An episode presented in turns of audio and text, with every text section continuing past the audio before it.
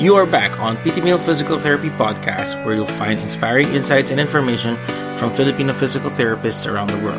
Today, we're celebrating Scoliosis Awareness Month with an episode dedicated on scoliosis. We have Jerome De Leon to help us in the discussion. He earned his Bachelor of Science degree in Physical Therapy from the University of the Philippines, Manila.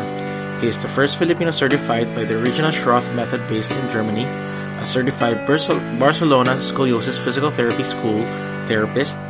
He's the founder of ScolioHub Philippines, uh, currently the only PT clinic in the Philippines to offer the original Schroth and BSPTS methods. He is also the Asia and Western Pacific Regional Facilitator of the World Confederation of Physical Therapy Future Network. Listen as he talks about scoliosis, its complications, Schroth method, some challenges and lessons in scoliosis management, and the story behind ScolioHub Philippines.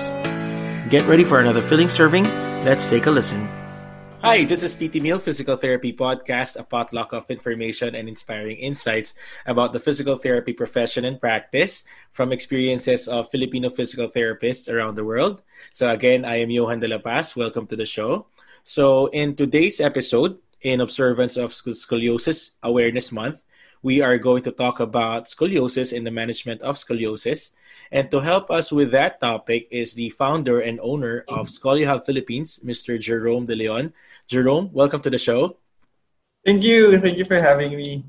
All right, nice. Um, before we go into the topic, Jerome, um, could you give us a brief background on how you started into physical therapy and mm-hmm. up till where you're um, practicing now? Okay, so um, I, I got my undergraduate education at University of the Philippines, Manila.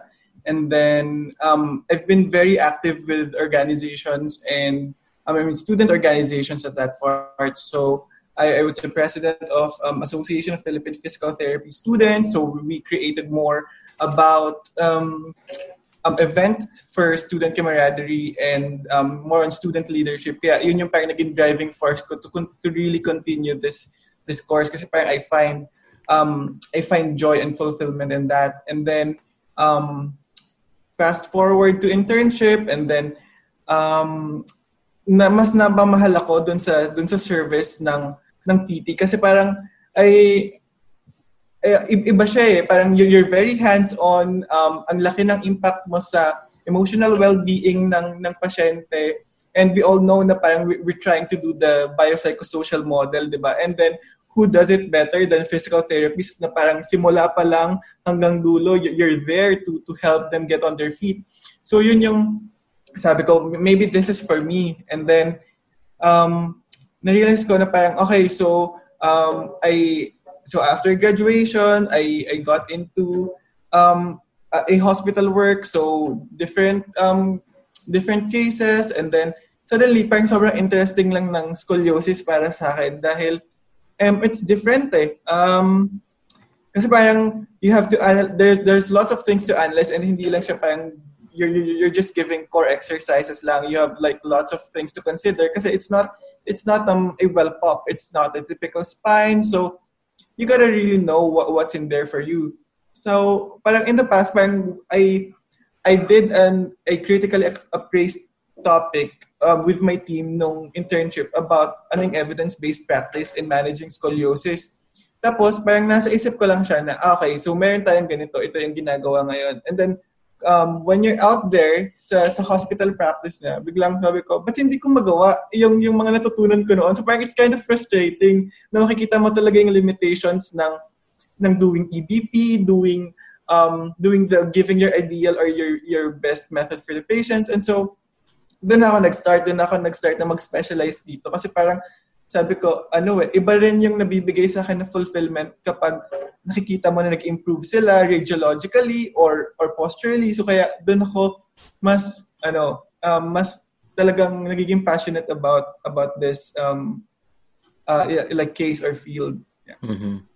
Right. So um the main audience I guess for the podcast mm-hmm. is physical therapist.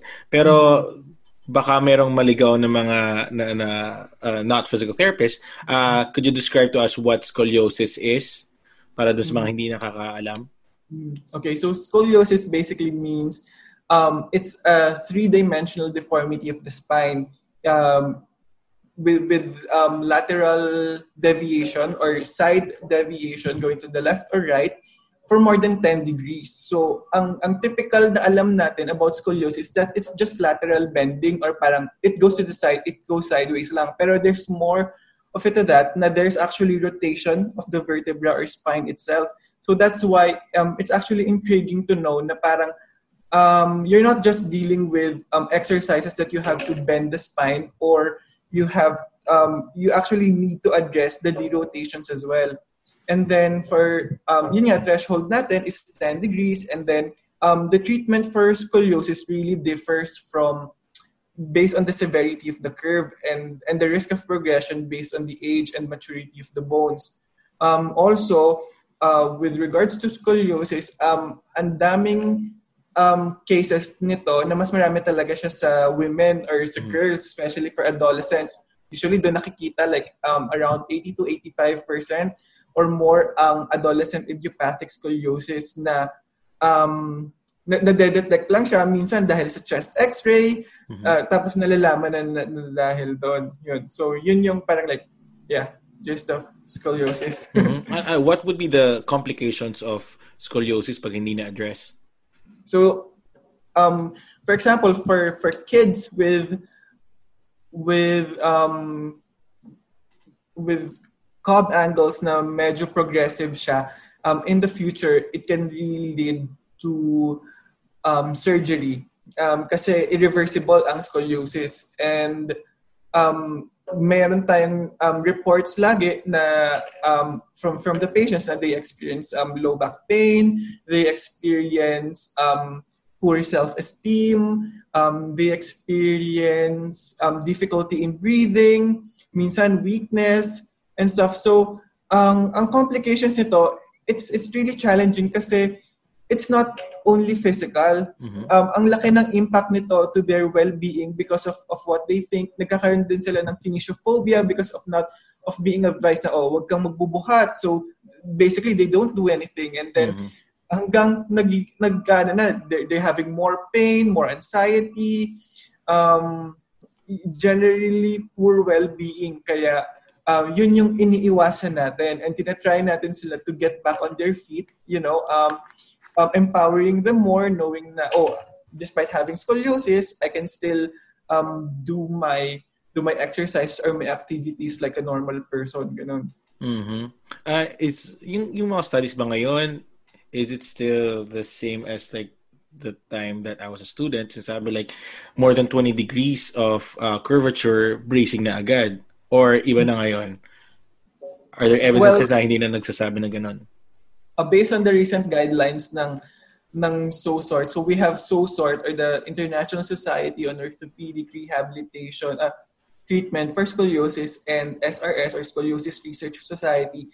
So SOSORT mas nag-advocate sila for um, a more proactive and conservative approach.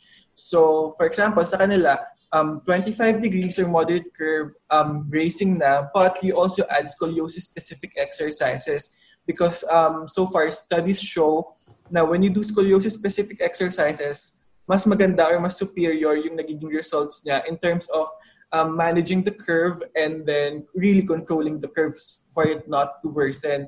Um, for ano naman, for SRS, bracing talaga sila. Um, pero naglabas recently ang paper, uh, naglabas recently ng paper ang Scoliosis Research Society with um, POSNA and, and American Orthopedic Society about supporting scoliosis-specific exercises for um, smaller curves. Kasi nga, um, recently lang kasi nagkakaroon ng mga high-quality studies. Um, maybe 2018, 2017, doon pa lang nag, nakikita na, uy, this works, this has a lot of potential. Kaya ngayon, there's also an undergoing um, big study. It's called Multisets um, it's a protocol for Schroth or scoliosis-specific exercises to know um, ano yung magiging effect nito doon sa sa um, sa curves ng isang adolescent idiopathic um, scoliosis na wala um, hindi pa nag-undergo ng any previous treatment. Mm-hmm. And you mentioned you mentioned um Schroth method. Um mm-hmm. na na-encounter ko siya before kasi meron akong uh, home health uh, patient mm-hmm. when I was in the Philippines. Uh, mm-hmm. He's a, a 18 year old male. Tapos, mm-hmm. uh, yan, tinitreat ko siya for home health. Tapos I was trying to research ano yung mga pwedeng mm-hmm. exercises, treatment na uh, pwede sa kanya. Then I encountered Schroth method. Mm-hmm. Tapos, eh, hin- wala pa siyang, walang, walang nag-hold ng seminar sa Philippines. Mm-hmm. So parang, na, na ano na, nag-stop na ako doon. I just mm-hmm. continued with the traditional exercises that we were, were taught at school. Like, mm-hmm. um, claps, claps, claps before. Yeah, yeah. yeah. So yun na lang yung tinuloy ko until nagkaroon siya ng um, bracing, then tinuruan ko mm-hmm. na siya ng proper fit, then proper mm-hmm. exercises, then yun na, na-discharge ko na. So, um, Schroth method, so ano naman ito? Is it new or matagal na siyang um, uh, uh, this management? is actually um, a, a, a very old management from from Germany by Katharina Schroth. Basically, mm-hmm. it ang ang tina-target talaga nila it's more nung time na yon sa Germany it's more of the very severe curves or severe curves and they try to improve the breathing process. So um, it deals a lot with um, breathing proper correction ng posture and then finding the best possible alignment of the spine. Um, and also uh, through um, muscular correction. So parang ang pwede nating sabihin dito is tinuturuan mo yung body mo to act na parang naka-brace ka. So you mm. you you tend to use your muscles in the way na paano siya mag-rotate ng spine, paano niya i-move yung yung spine to a more aligned uh, position and then you do your exercises and strengthening in that way.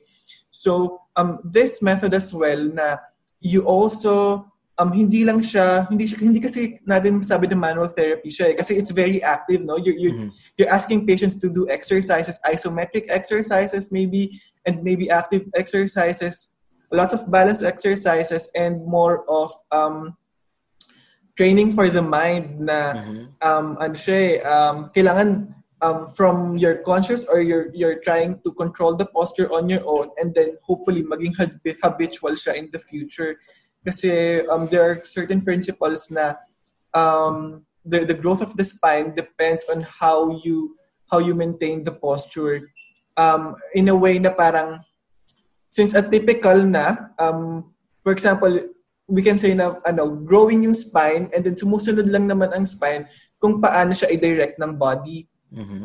So kung nasana yung katawan na nakaganon lang siya lagi, then you expect na the, the growth of the spine goes this way as well. Pero when you, same as the concept of bracing, na parang tinry mo siya i-correct, i-hold it there, and so ang growth niya, malilimit din doon. So with, with Shoth, you try to do it actively on your own, and then try, if you can, right, you try to um, contradict the, the position, the posture, so that you um, you can grow opposite or more aligned against the curve. Parang, yeah. Mm-hmm. Parang siyang ganun. So it's it's more of uh, when you said it was act, it's active, more active, then it's more mm-hmm. of like the patient's awareness of yes his or her position. Mm-hmm. Ah, tapos maganda rin yung sinabi mo na the spine follows the the body and not the yeah. other way around. Kasi parang before, mm-hmm. ang thinking is like the you have the position because the spine went that way. Mm. So, um, parang mo sinabi mo, it, the, the spine only followed what the muscles are doing.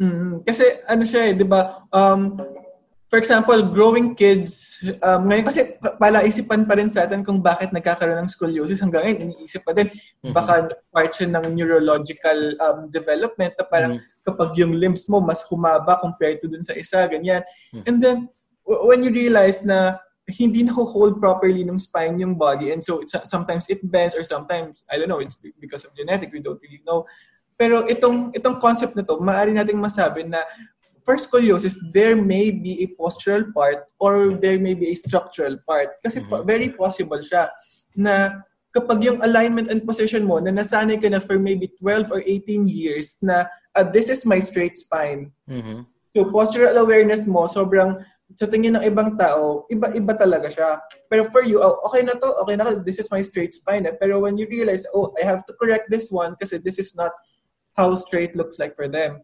And then when you try to correct it and then you allow your body to to um um to get to know this this new position, um there are also effects really on the spine. So ano siya, um it's it's an amazing thing to to witness then how how different or how your posture can also influence um the spinal alignment.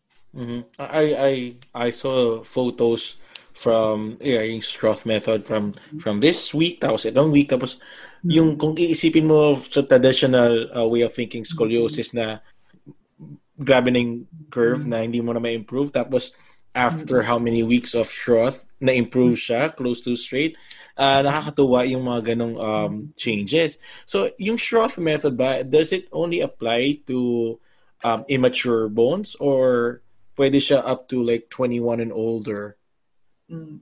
So um so based on sa guidelines natin, we we do Schroth for moderate curves. Mm-hmm. Um oh, iniintindi natin na parang pero meron kasi mga patients kunyari na kapag lumagpas na siya ng 45 degrees, ayaw talaga nila magpa-surgery. So we help them try to exhaust all the conservative means on how to do it.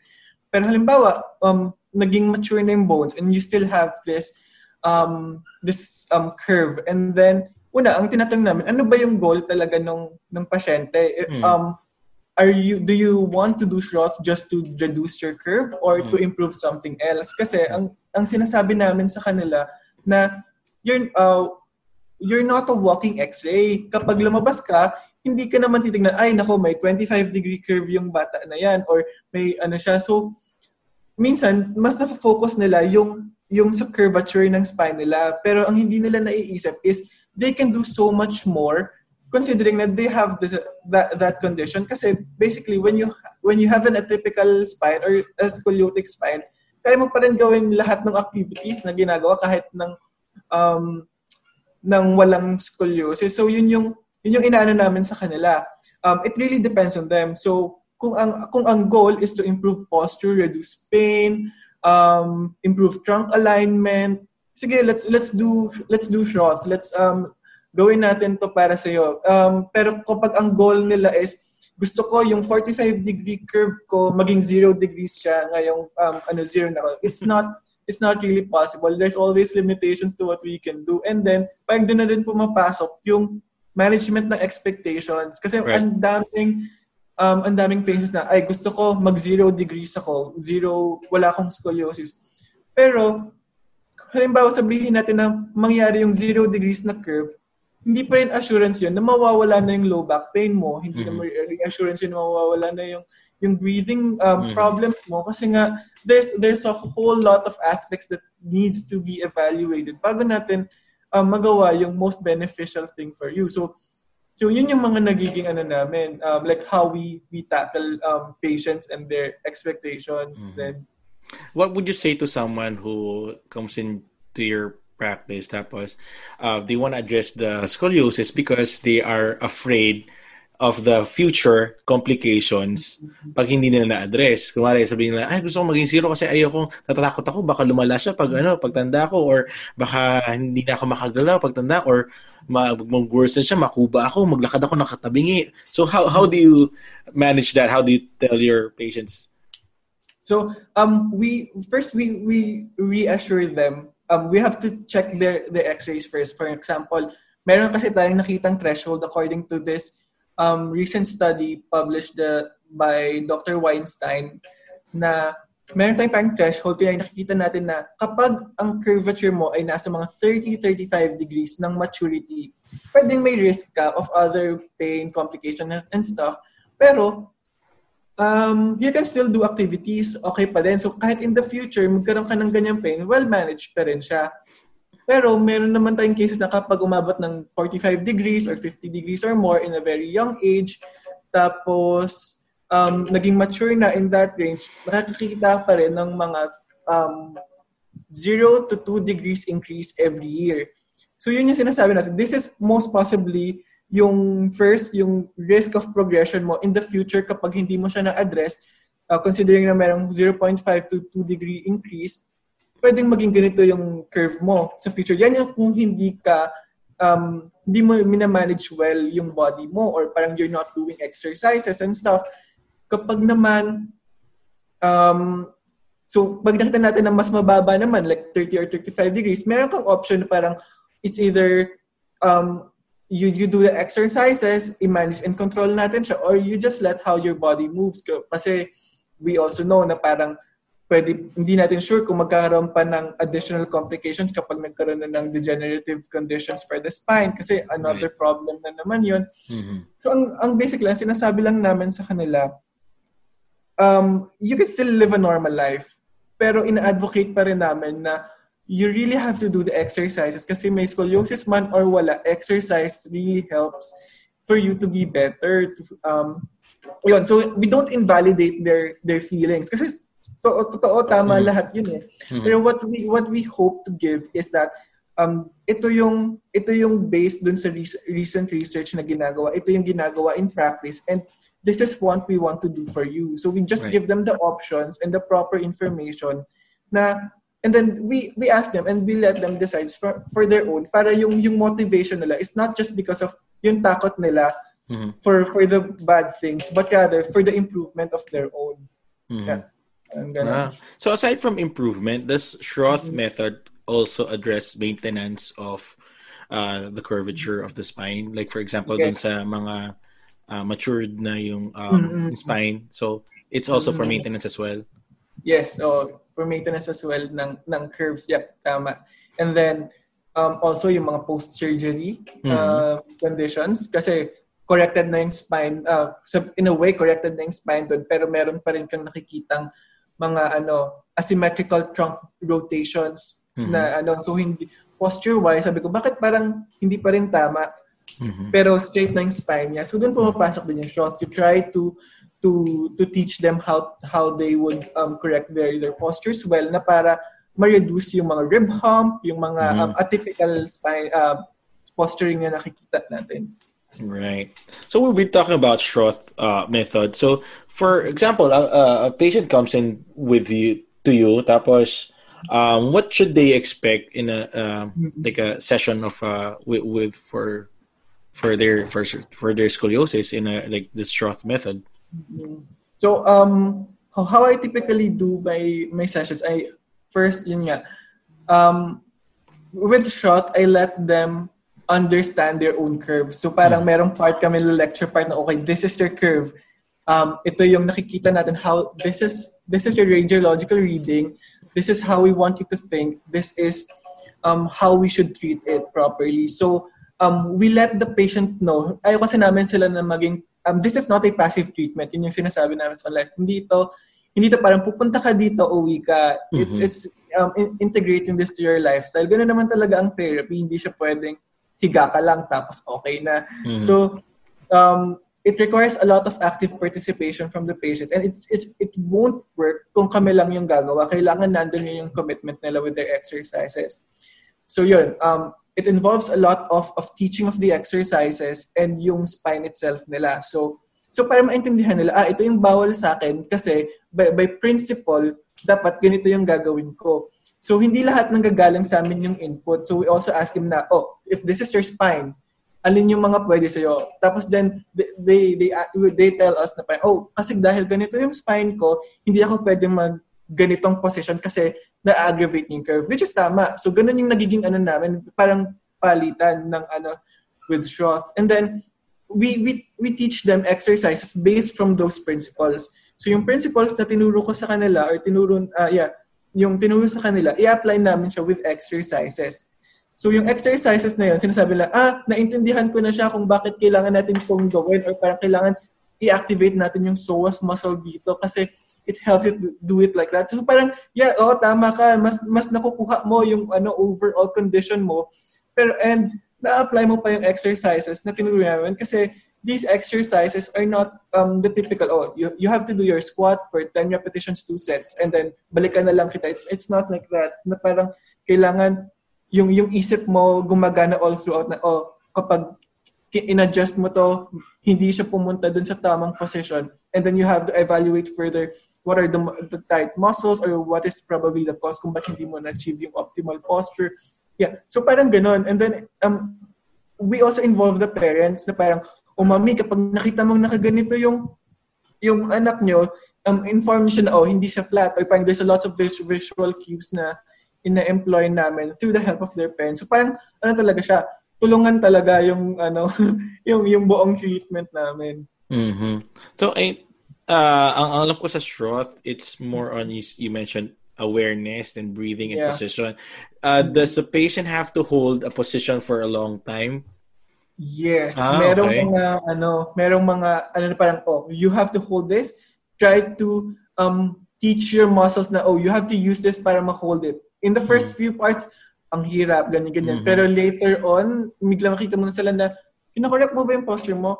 Ay, hindi po. Parang ito lang siya. Eh, that's good. Um, unti-unting nare-reach na yung goal na parang, oh, you're doing this on your own. Hindi na tayo so far. So good. Ganun. Mm-hmm.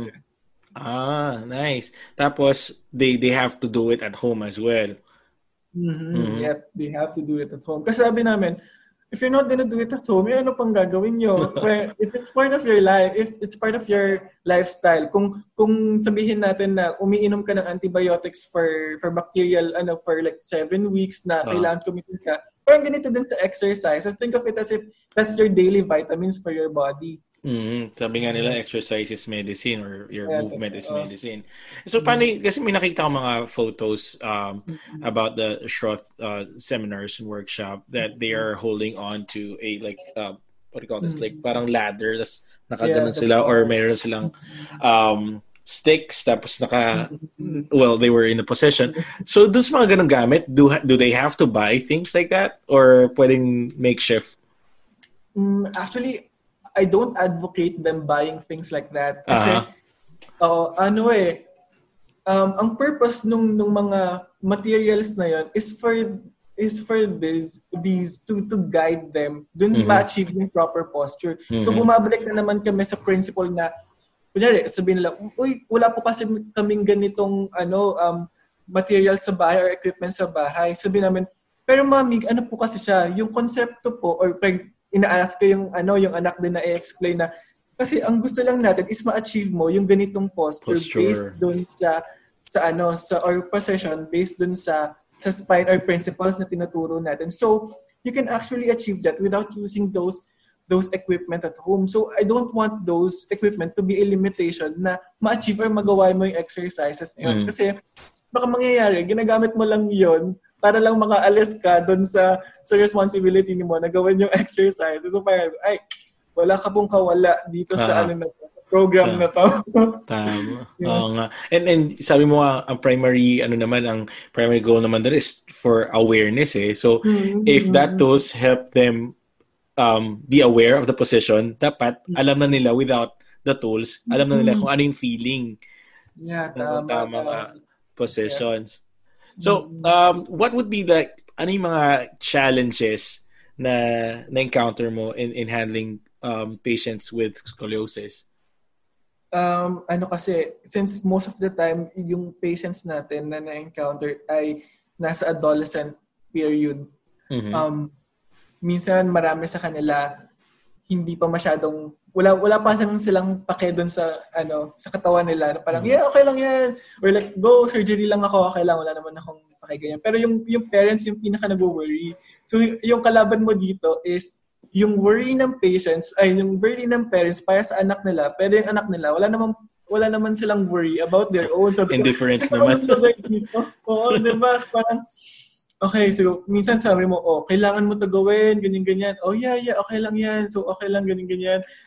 Tapos, doon siya nagiging mahirap kasi parang kung walang motivation yung bata on her own, kahit sabi, sinasabi ko direct sa parents na, Mami, kahit kahit tayo lahat, ibigay mo yung best treatment sa kanya, kahit pagawin pa natin siya ng kahit ano, pero kung yung sariling compliance niya ay hindi ganun kaganda, hindi tayo makakarating sa kahit ano. Parang masasayang lang lahat ng effort natin.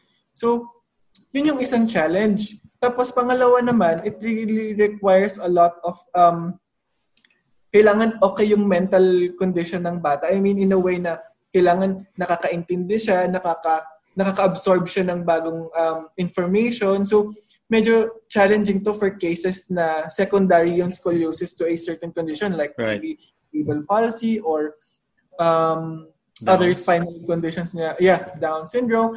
So, yun yung ano yung parang you, you try to employ new um, new treatment for them. So, very individualized talaga. Kailangan alamin mo muna like what works from them or what what does not.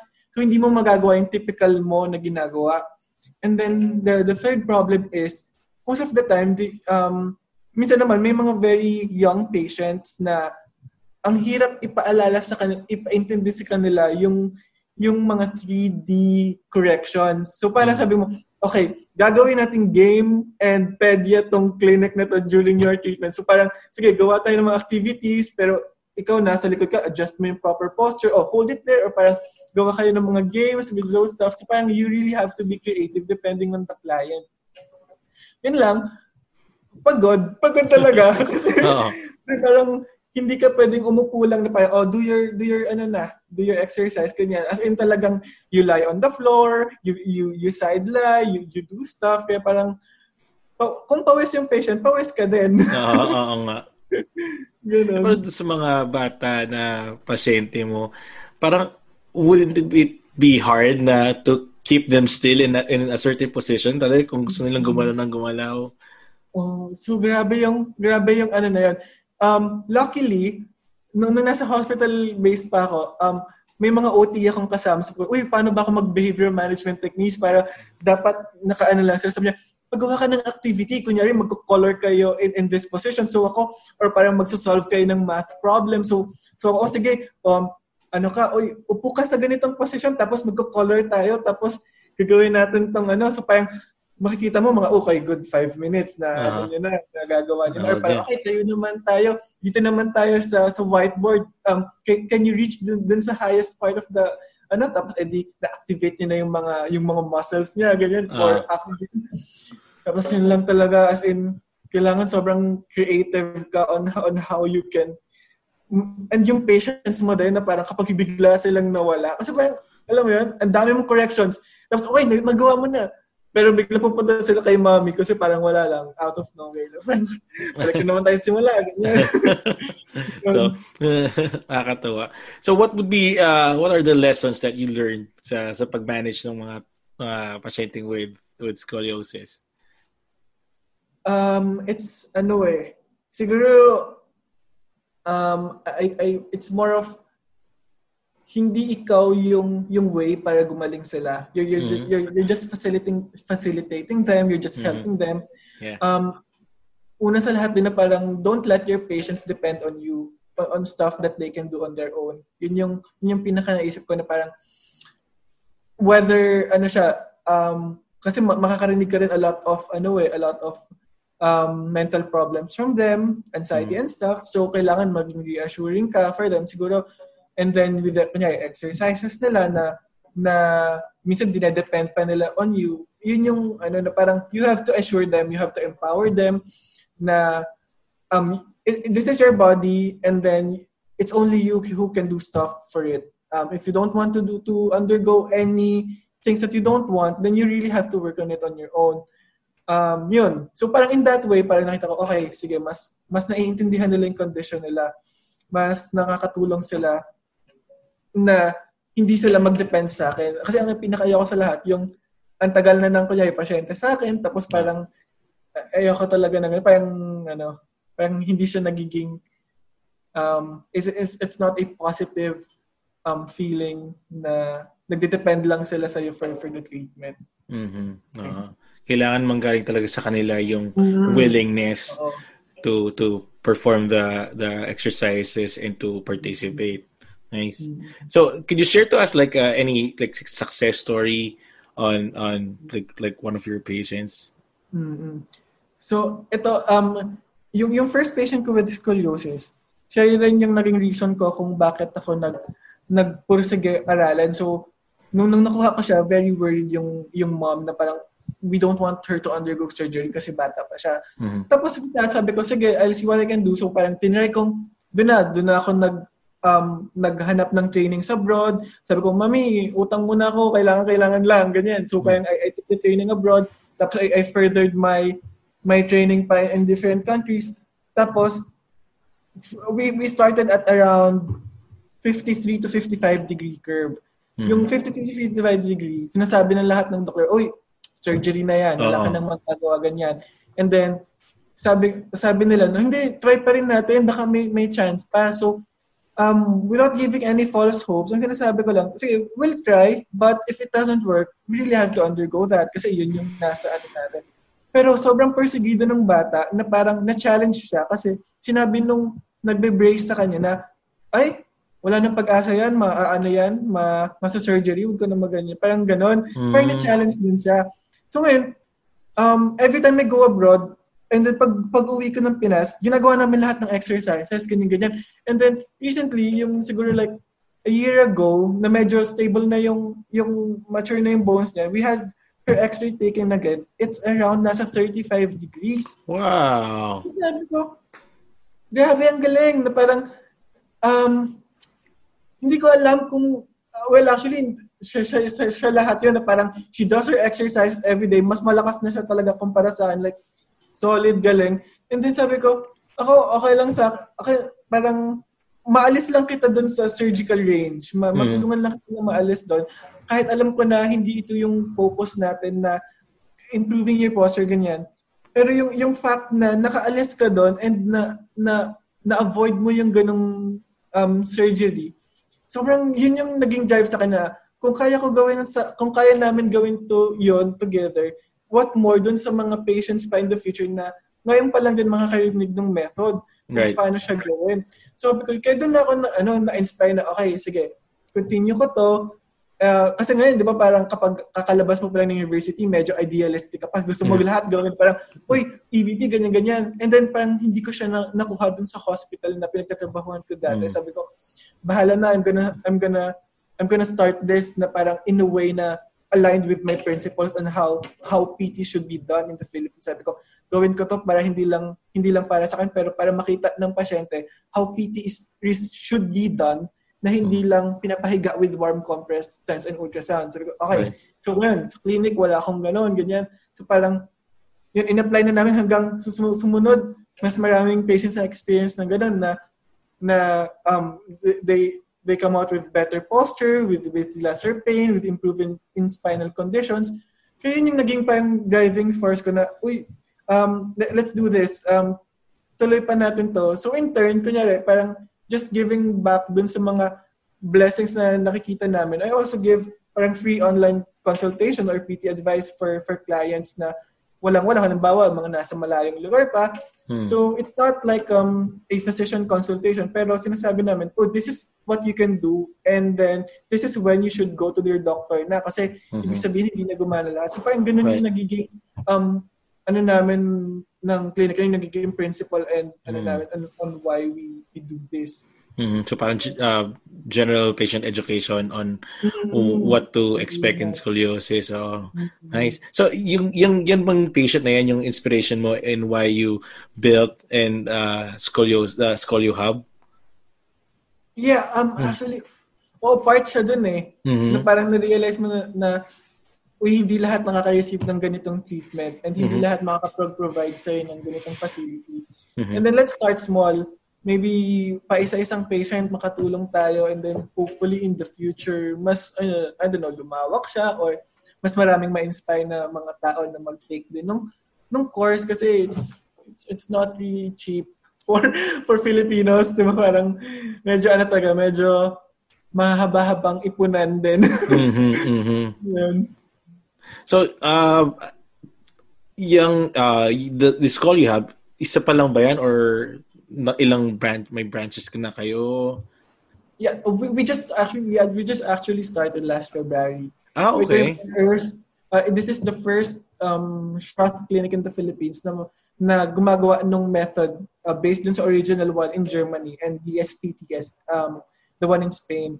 So, sabi ko, okay, so gusto ko na parang um, itong itong place na to, it should it should um, be parang giving out um, the ideal or the best practice treatment for for scoliosis. Para kaya dito na lumalabas lahat ng mga teachers ko ng evidence-based practice, dito Mhm. na lumalabas yung teachers ko na ano, sabi ko, sige, gawin na natin lahat ng pwedeng, pwedeng um, gawin on how PT should be done. Gusto ko ito yung clinic na to, ma-embody niya yung, yung mga values na yon sabi ko. Kaya, ano, um, sobrang mga against tayo sa mga modalities, ganyan. Mhm. So, so wala, wala talaga magiging firm tayo sa stand natin. Kung wala tayong pasyente ng isang araw, okay lang. Basta uh-huh. ano, alam natin kung saan tayo nagsistand yung principles and values natin. Yun. Right.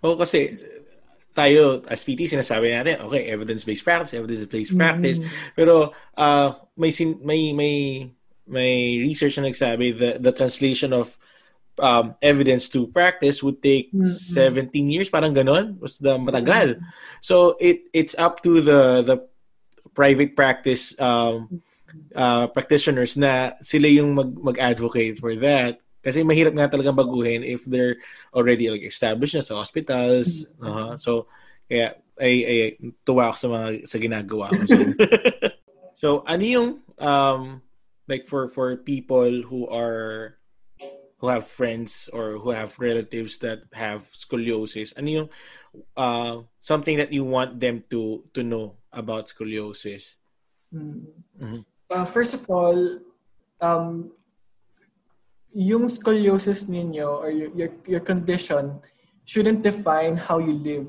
mm-hmm. um a lot of people with scoliosis um, thinks very poorly about themselves, limiting their potential. So don't don't consider your um, your condition as um, as a death sentence kasi hindi siya hindi siya ganun. Um, um, think outside the box on how you can improve your your yourself and then um, if hindi na talaga kaya yung yung yung pain or other symptoms go to your um, orthopedic doctor, your specialist, and really understand more about it. Kasi, um, and ma-sure natin na a lot of studies are still ongoing to improve the practice.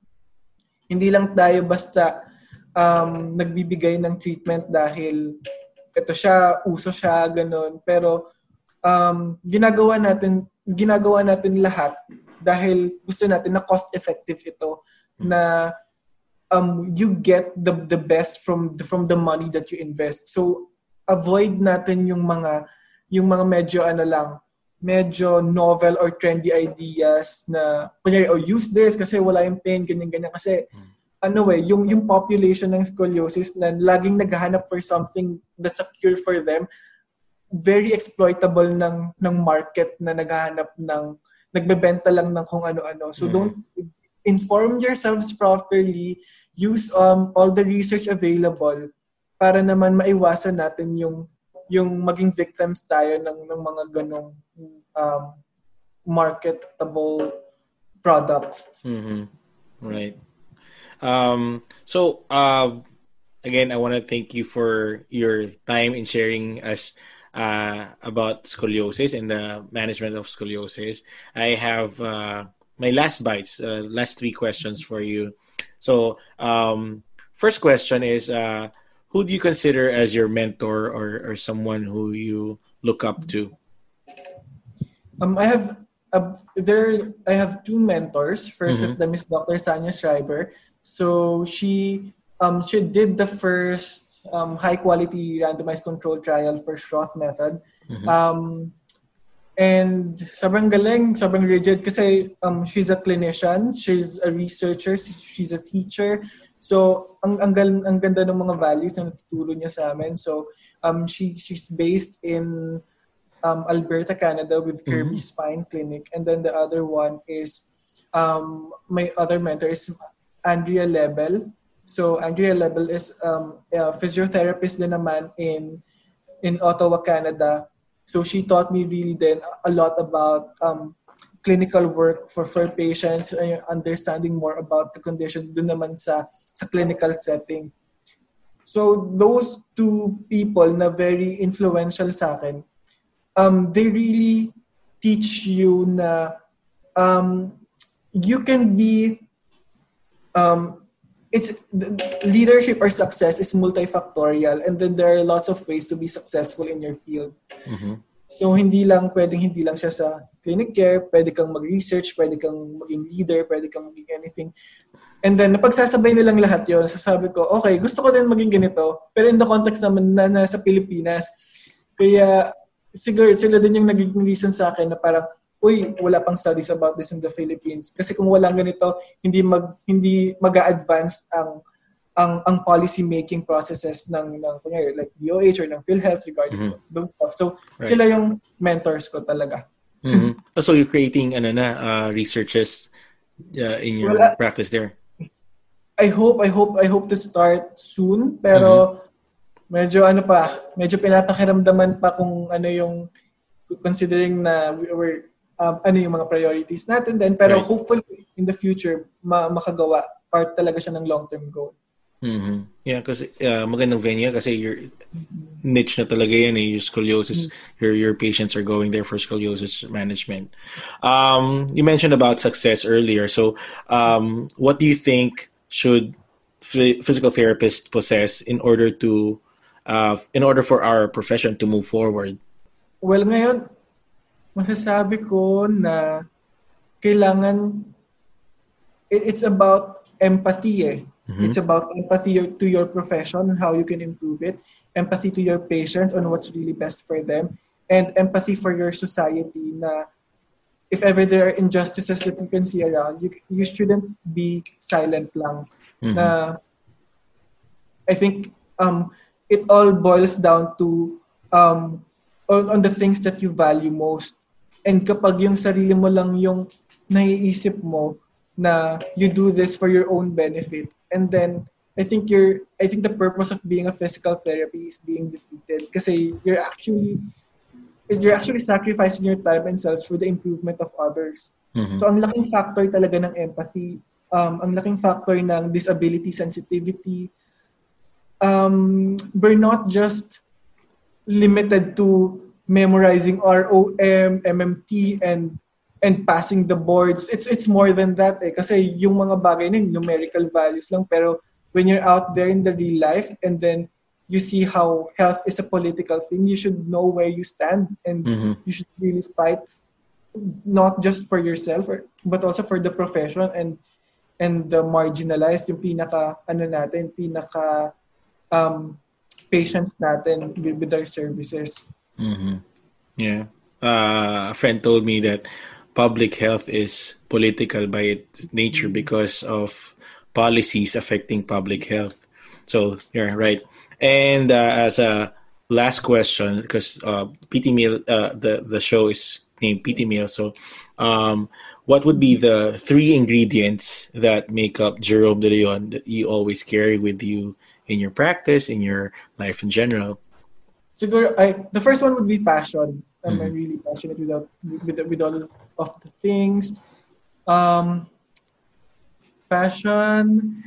Um, next one is parang family oriented in a way mm-hmm. kasi parang even though I have patients parang I treat them as family I treat them as like a family na parang uy kamustahin mo sila kung ganyan and then um last one would be probably creativity then mm-hmm. um, I've always wanted to do uh, things outside the box and then to to understand more because I think creativity gives birth to innovation then. So yeah. Yeah, mm. passion, family stuff and, and creativity. yeah. Okay. Well, thank you. Um that's good. So I, I would like to uh, thank you again and acknowledge you for um for your practice, you, your commitment to providing evidence-based practice and um your passion in in your advocacy in, in scoliosis management and your empathy in your uh, patients. So, as a uh, takeaway, your closing statement, what do you want the our listeners to take away from this uh, episode? Um, ano ba? Scoliosis is is a physical deformity that that affects not only the spine but also the mind, the body, your relationships. It's it's very interpersonal and stuff. So um, give all the support to to the, to your patients who who are experiencing that. Don't invalidate and um, and for for physios and for PT, just really let's let's practice our empathy towards our clients, our patients, and the society that we live in. Thank you. Yeah, that's nice. All right. Thank you again for your time and for sharing your experiences and, and your wisdom for our listeners. Thank you. Thank you. Make sure to check out Scully Hub Philippines on Facebook and also like or follow PT Meal Physical Therapy Podcast Facebook page for updates and new episode releases. Ciao!